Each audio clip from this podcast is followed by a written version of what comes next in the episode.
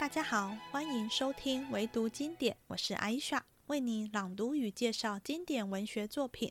欢迎追踪《唯读经典》FB 粉丝专页，收看更多补充资讯。开始之前，我们先来说一下这一回的故事。话说，宝玉因为有秦钟作伴读书，兴冲冲地装潢了外书房，好跟秦钟放学后继续读书。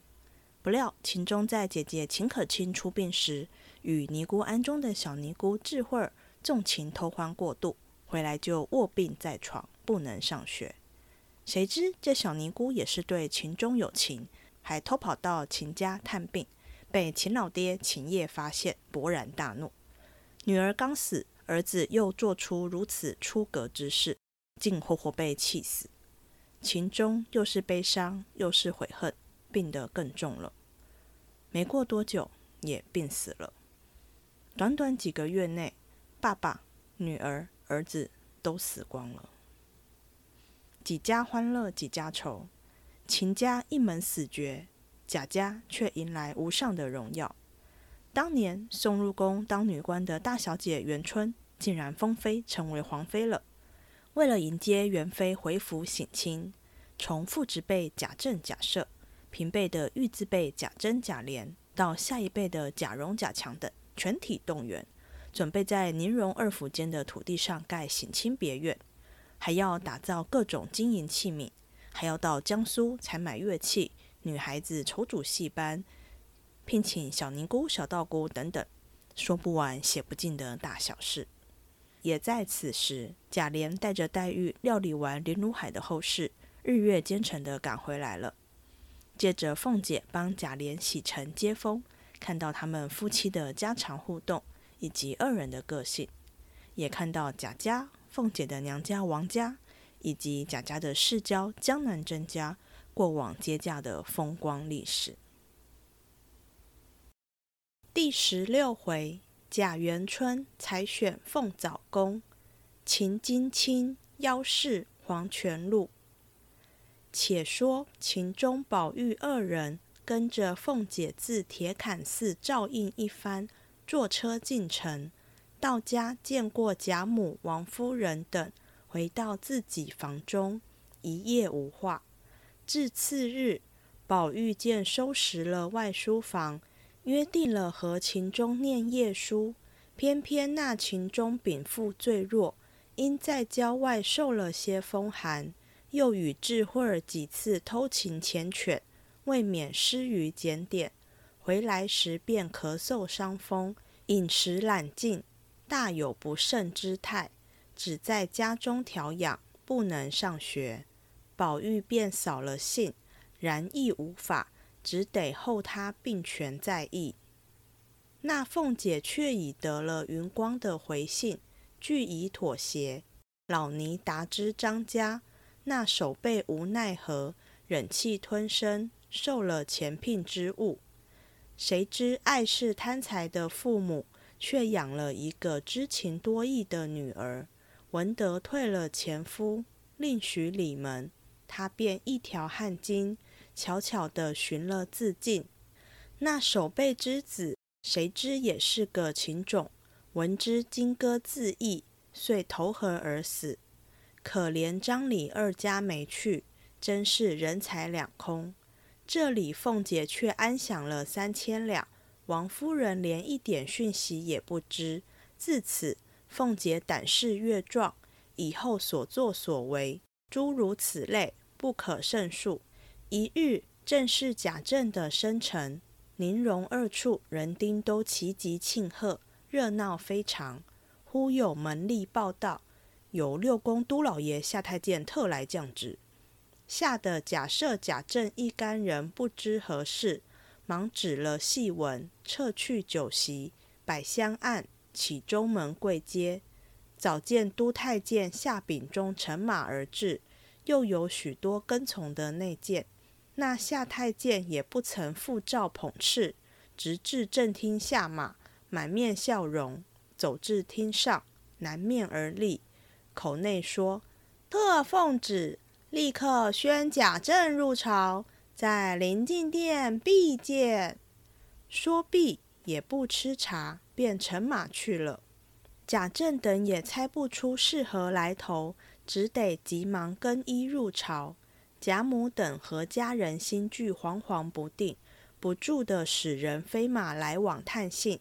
有2个时辰，忽见赖大等3、4个管家喘吁吁跑进仪门报喜，又说奉老爷的命，就请老太太率领太太等进宫谢恩呢。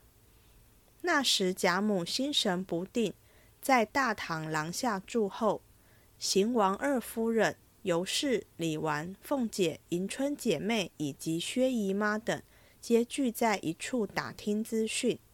贾母又唤进赖大来细问端底。赖大禀道：奴才们只在外朝房伺候着，里头的资讯一概不知。后来夏太监出来道喜，说咱们家的大姑奶奶封为凤藻宫尚书，加封贤德妃。后来老爷出来也这么吩咐，如今老爷又往东宫里去了，急速请太太们去谢恩。贾母等听了，方放下心来，一时皆喜见于面，于是都按品大装起来。贾母率领邢王2夫人并尤氏，一共4乘大轿，鱼贯入朝。贾赦、贾珍亦换了朝服，带领贾强、贾蓉侍奉贾母前往。宁荣两处上下内外人等莫不欢天喜地，独有宝玉置若罔闻。你道什么缘故？原来近日水月庵的智慧私逃入城，来找秦钟，不易被秦邦业知觉，将智慧逐出，将秦钟打了一顿，自己气得老病发了，3、5日便呜呼哀哉了。秦钟本自怯弱，又带病未痊，受了痴障，今见老父气死，悔痛无及，又添了许多病症，因此宝玉心中怅怅不乐。虽有元春进封之事，哪解得他的愁闷？贾母等如何谢恩，如何回家，亲友如何来庆贺，宁荣两府近日如何热闹，众人如何得意，独他一个皆视有若无，毫不介意。因此众人朝他越发呆了。且喜贾琏与黛玉回来，先遣人来报信，明日就可到家了。宝玉听了，方略有些喜意，细问缘由，方知贾雨村也进京引荐，皆有王子腾垒上建本，此来后补金缺。与贾琏是同中弟兄，又与黛玉有师徒之谊，故同路作伴而来。林如海已葬入祖茔了，诸事停妥。贾琏这番进京，若按站走时，本该出月到家，因听见元春喜信，遂昼夜兼程而进，一路俱各平安。宝玉只问了黛玉好，余者也就不在意了。好容易盼到明日午错，果报琏二爷和林姑娘进府了。见面时彼此悲喜交集，未免大哭一场，又致庆慰之词。宝玉细看那黛玉时，越发出落的超逸了。黛玉又带了许多书籍来，忙着打扫卧室，安排器具，又将些纸笔等物分送于宝钗、迎春、宝玉等。宝玉又将北静王所赠零零相串珍重取出来，转送黛玉。黛玉说：什么臭男人拿过的，我不要这东西。遂直还不取，宝玉只得收回，暂且无话。且说贾琏自回家见过众人，回至房中，正值凤姐事烦，无片刻闲空，见贾琏远路归来，少不得拨冗接待。因房内无外人，便笑道：国舅老爷大喜，国舅老爷一路风尘辛苦，小的听见昨日的头起抱马来说，今日大驾归府，略预备了一杯水酒胆陈，不知可四光谬灵否？贾琏笑道：岂敢岂敢，多成多成。一面平儿与众丫鬟参见毕，端上茶来。贾琏遂问别后家中诸事，又谢凤姐的辛苦。凤姐道：我哪里管得上这些事来，见识又浅，嘴又笨，心又直，人家给个棒槌我就拿着认作真了，脸又软，搁不住人家给两句好话，况且又没经过事，胆子又小，太太略有点不舒服就吓得也睡不着了。我苦辞过几回，太太不许，倒说我图受用不肯学习，哪里知道我是捻着把汗呢，一句也不敢多说，一步也不敢忘形。你是知道的，咱们家所有的这些管家奶奶哪一个是好缠的，错一点他们就笑话打趣，偏一点他们就指桑骂槐的抱怨，坐山看虎斗，借刀杀人，应风吹火，站干耳，倒推了油瓶而不服，都是全挂子的本事。况且我又年轻不压人，越不得不把我搁在眼里。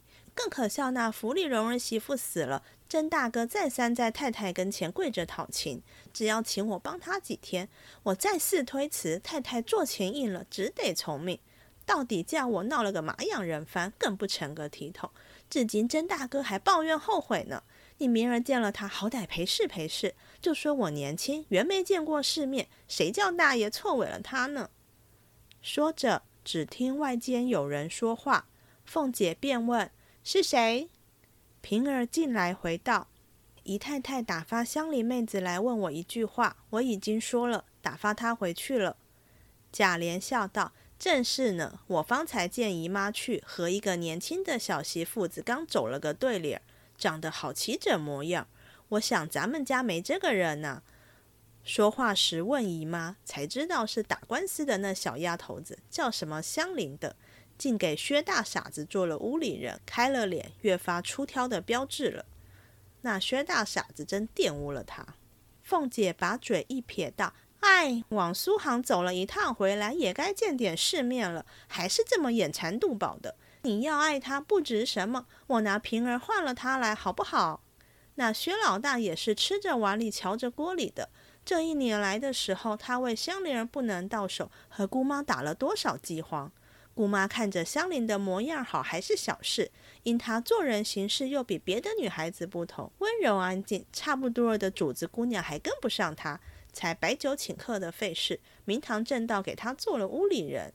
过了没半月，也没事人一大堆了。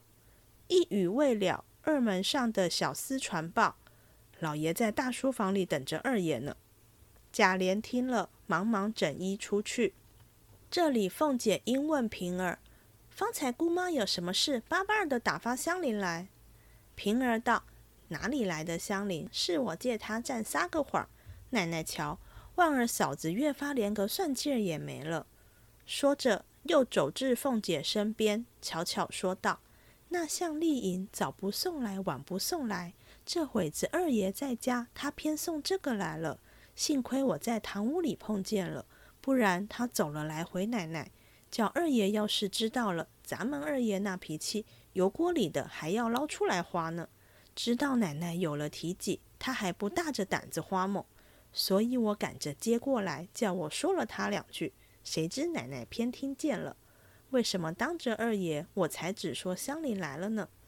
凤姐听了笑道，我说呢，姑妈知道你二爷来了，呼啦吧的打发个屋里人来，原来是你这蹄子闹鬼。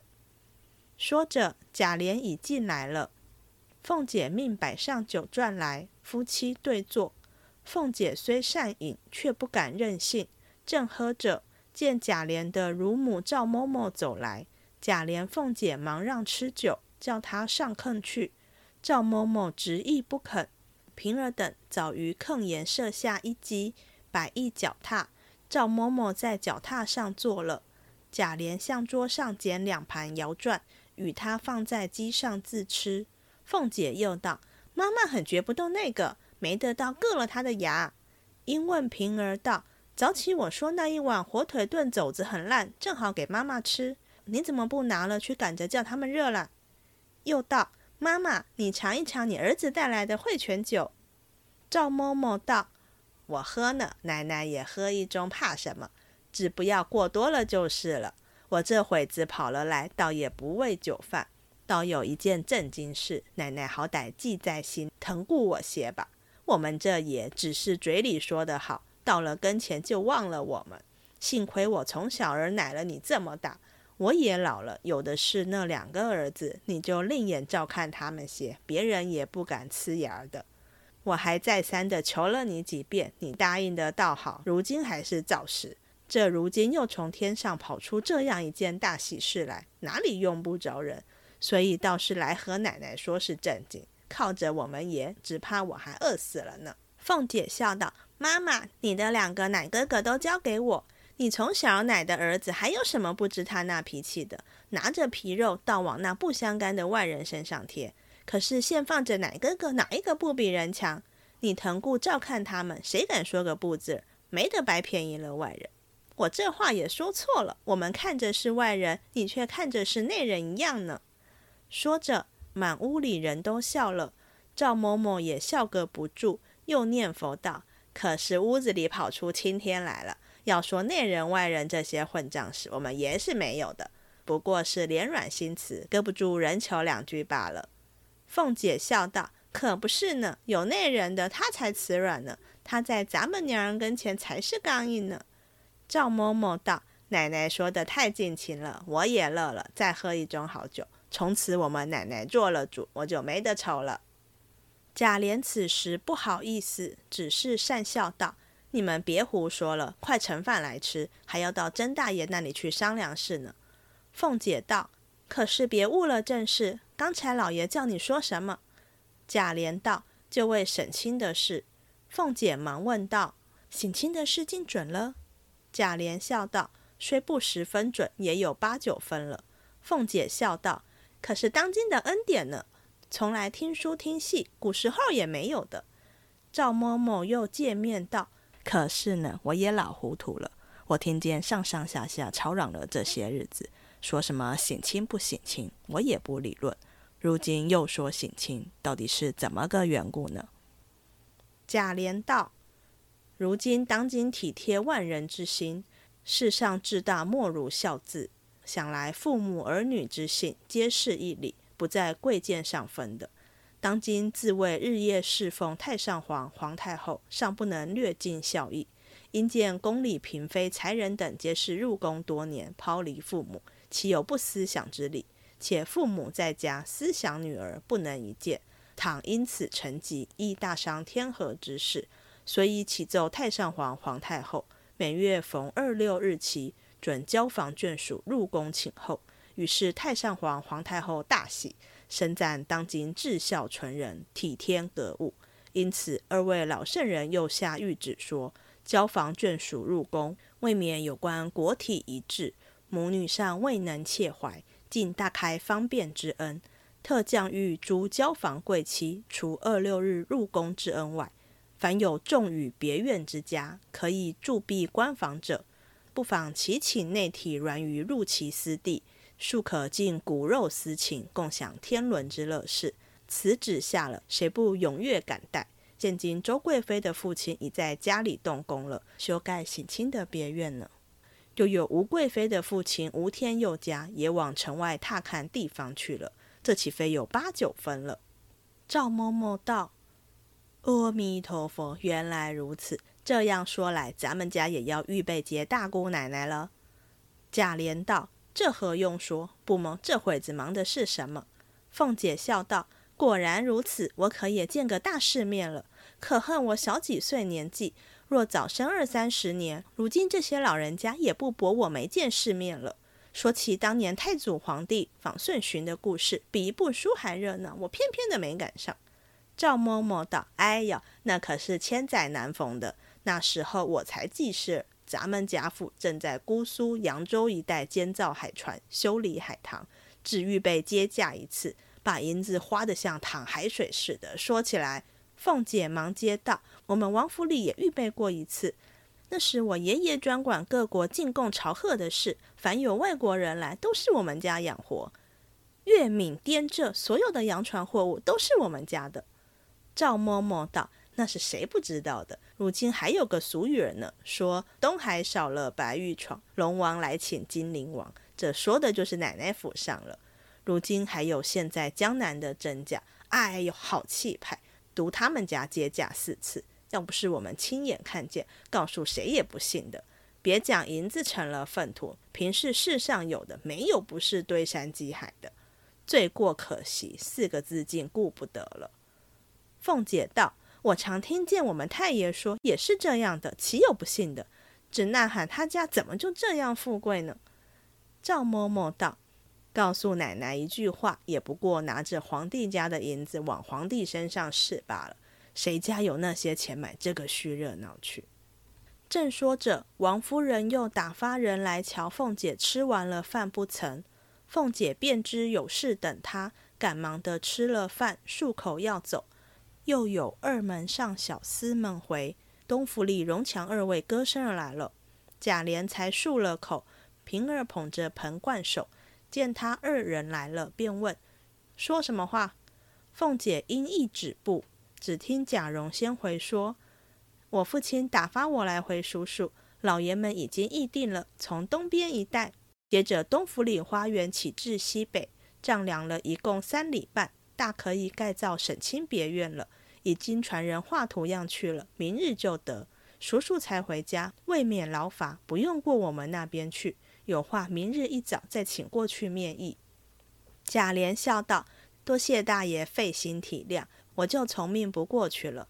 正经是这个主意才省事，盖造也容易，若采至别的地方去，那更费事，且不成体统。你回去说这样很好，若老爷们再要改时，全仗大爷练主，万不可另寻地方。明日一早我给大爷请安去，再细商量。贾蓉忙应几个是。贾强又近前回说：夏姑苏请聘教习，采买女孩子，置办乐器行头等事，大爷派了侄儿，带领着赖管家2个儿子，还有善聘人布谷修2个亲客相公一同前去，所以叫我来见叔叔。贾琏听了，将贾强打量了打量，笑道：你能够在行么？这个事虽不甚大，里头却有藏掖的。贾强笑道：只好学着办吧嘞。贾蓉在灯影儿后头悄悄地拉凤姐儿的衣裳襟儿，凤姐会意，也悄悄地摆手佯作不知，因笑道：你也太操心了，难道大爷比咱们还不会用人，偏你就怕他不在行了？谁都是在行的，孩子们这么大了，没吃过猪肉也见过猪跑，大爷派他去，原不过是个做道奇人，难道认真的叫他讲价钱会经济去呢？依我说很好。贾琏道：这是自然，不是我驳回，少不得替他筹算筹算。因问这一项银子动哪一处的。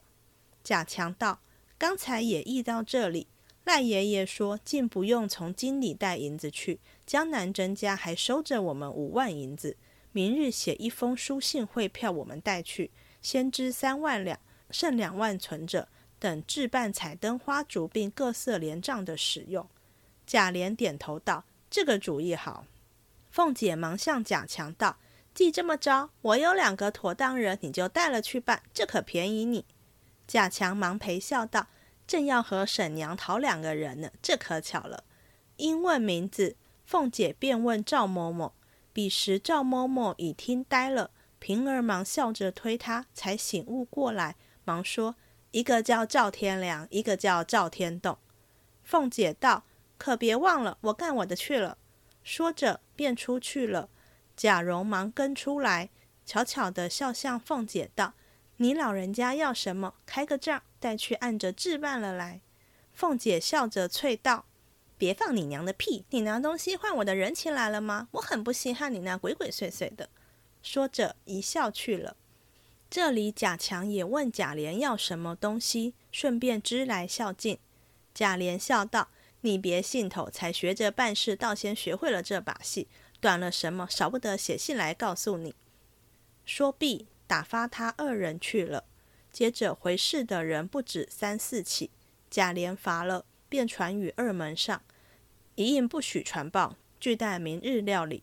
凤姐至3更10分方下来安歇，一宿无话。次早，贾琏起来，见过贾赦、贾政，便往宁国府中来，合同老管家的家人，并几位世交门下亲客相公们，审查2府地方，善化省亲殿宇，一面参度办理人丁。自此后，各行匠艺齐全，金银铜席以及土木砖瓦之物搬运移送不歇，先令匠艺拆宁府会花园的墙垣楼阁，直接入荣府东大院中。荣府东边所有下人一带群房已尽拆去。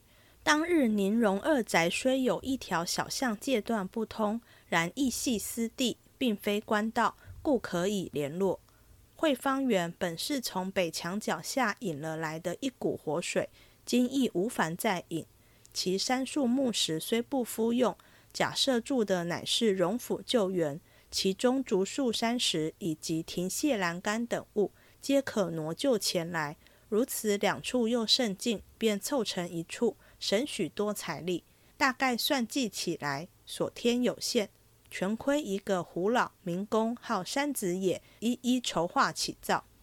贾政不惯于俗物，只凭贾赦、贾珍、贾琏、赖大、赖声、林之孝、吴新登、詹光、陈日新等几人安插百步，推山凿池，起楼树阁，种竹栽花，一应点景。又有山子野制度，下朝闲暇不过各处看望看望，最要紧处和贾赦等商议商议便罢了。贾赦只在家高卧，有借斗之事；贾珍等或自去回民，或写略节，或有话说便传呼贾琏、赖大等来领命。贾蓉单管打造金银器皿，贾强已起身往姑苏去了。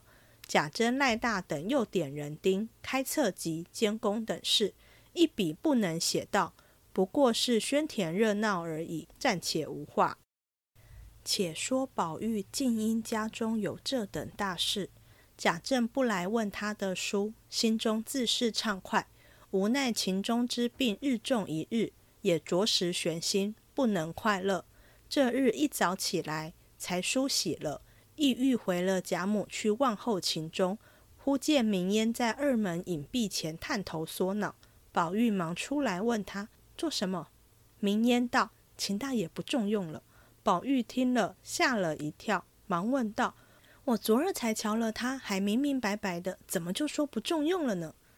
明烟道：“我也不知道，刚才是他家的老头子来特告诉我的。”宝玉听毕，忙转身回明贾母，贾母吩咐派妥当人跟去，到那里尽一尽同窗之情，就回来，不许多耽搁了。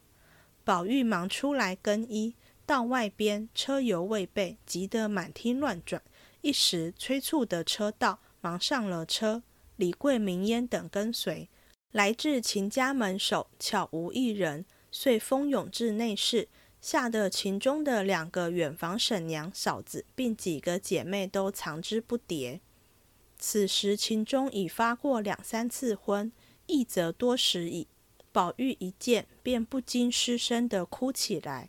李贵忙劝道：“不可，秦哥儿是弱症，怕炕上硌得不受用，所以暂且挪下来松饭些。哥儿这一哭，倒添了他的病了。”宝玉听了，方忍住，近前见秦钟面如白蜡，和目呼吸，辗转枕上。宝玉忙叫道：“金哥，宝玉来了！”连叫了两三声，秦钟不睬。宝玉又叫道：“宝玉来了！”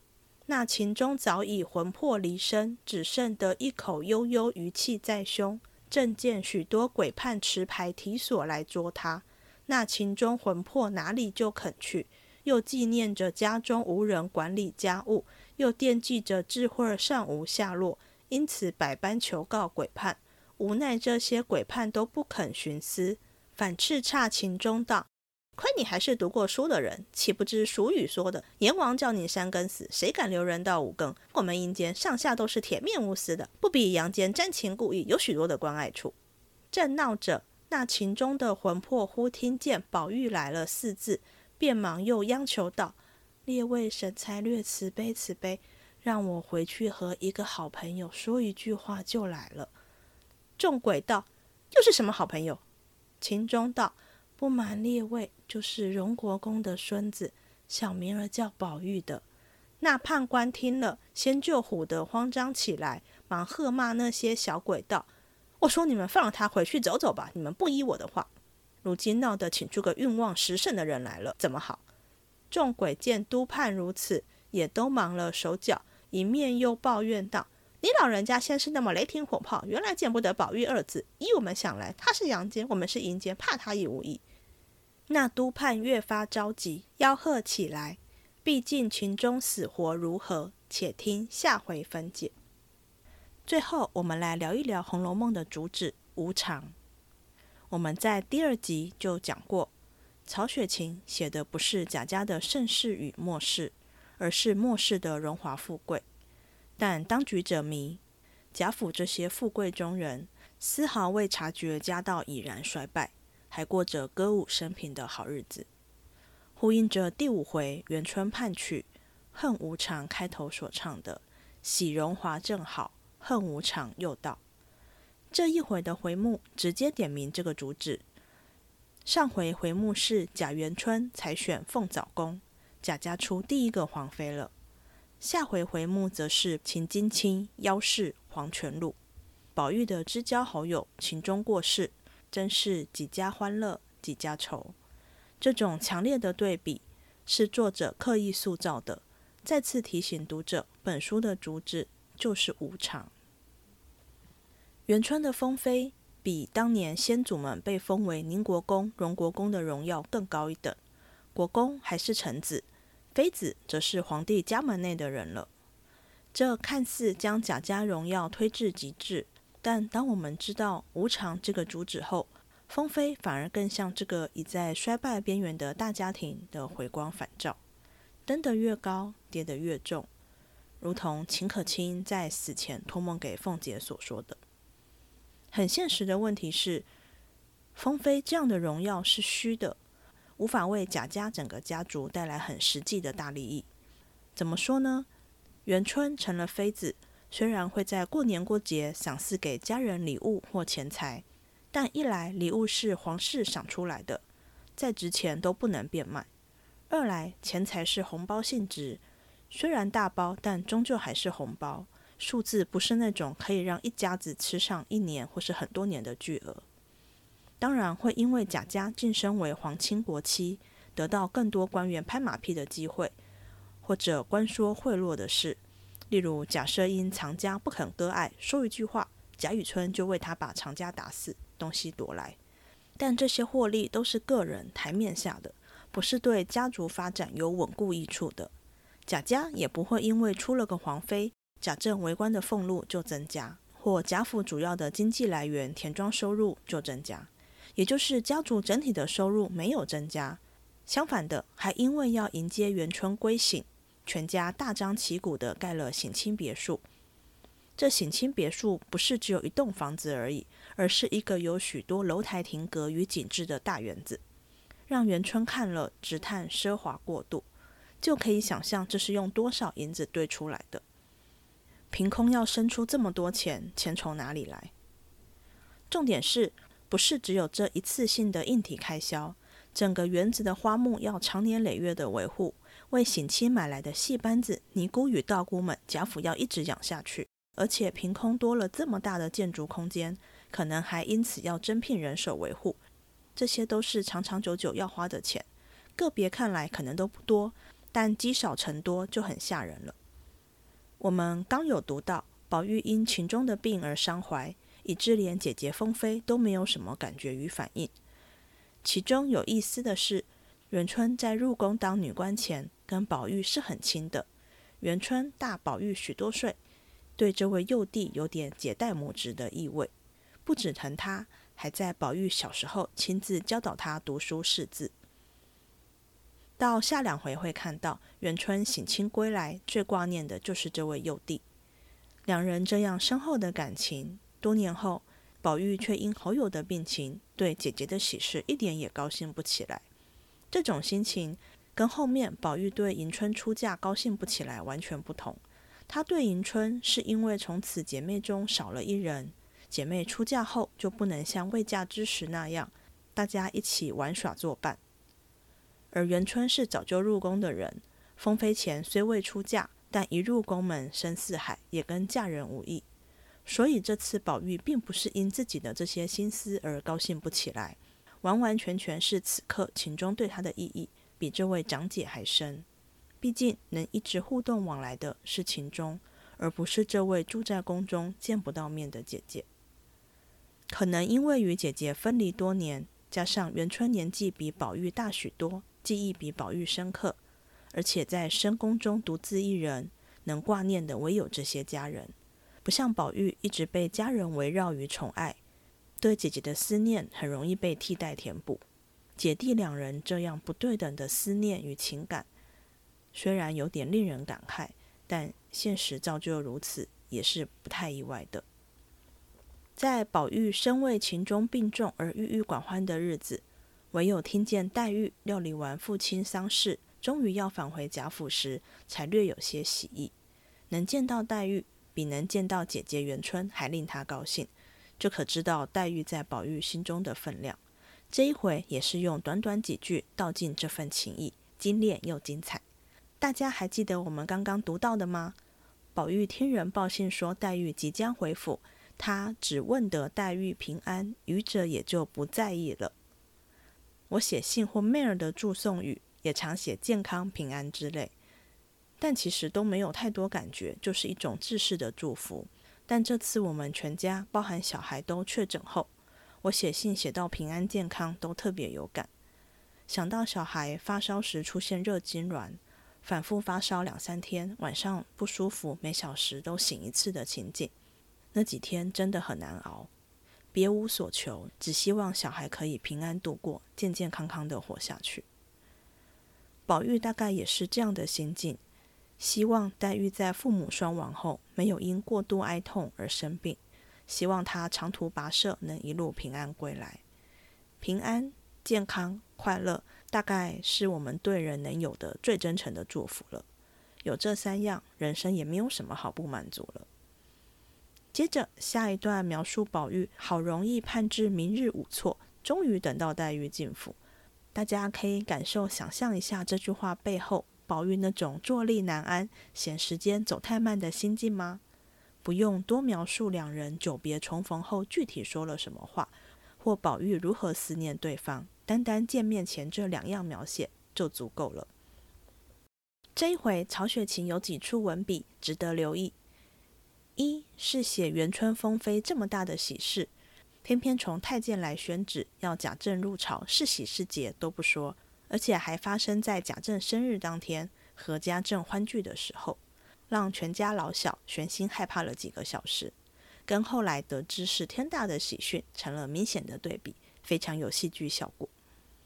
二是贾家得知封妃的喜庆后，可以想象这样的大家庭从贾政、贾母等谢恩回家后会如何谈论庆祝，会有多少亲友与官场上的祝贺往来，这些热闹喧腾的事可以写，但作者偏偏从宝玉的视角描写。宝玉正因秦钟病重而对这一切置若罔闻，有见没有到，有听也没有到，所以直接省去这些笔墨，若真细写就太琐碎了。透过宝玉的反应，也真正凸显本回回目的对比。三是这一回除了封妃，透过凤姐与赵嬷嬷对谈的内容，看到贾府、王府以及贾府的世交甄府过往接驾的风光历史。接待皇帝自然比妃子省亲的规模更隆重盛大，肯定比省亲更有看头。但是这一回是在为下一回元妃省亲铺路，省亲是全书最有看头的一场戏了。如果此时就细细描写接驾，省亲就完全黯然失色了，下一回还有什么可写的呢？所以当赵嬷嬷正要话当年时，就安排凤姐不甘示弱，赶快说王家也有这样的经验，也只有凤姐的个性适合打断。整段对话贾琏在旁完全没有插话，就可以知道如果是贾琏只会安静的听下去。后来赵嬷嬷提起甄家接驾4次，但毕竟是别人家的事，所知有限，也只是当八卦提个头就结束话题了。对那些丰功伟业就这么3言2语点到为止，最后还借着赵嬷嬷的嘴说出一针见血的话，说这些热闹不过是拿皇帝的钱花在皇帝身上，若非有皇帝的恩宠赏赐，谁家拿得出这么多钱接驾？讲白了，不够的也只能从其他地方或贪或苛刻回来，所以终归是皇帝自己出钱招待自己。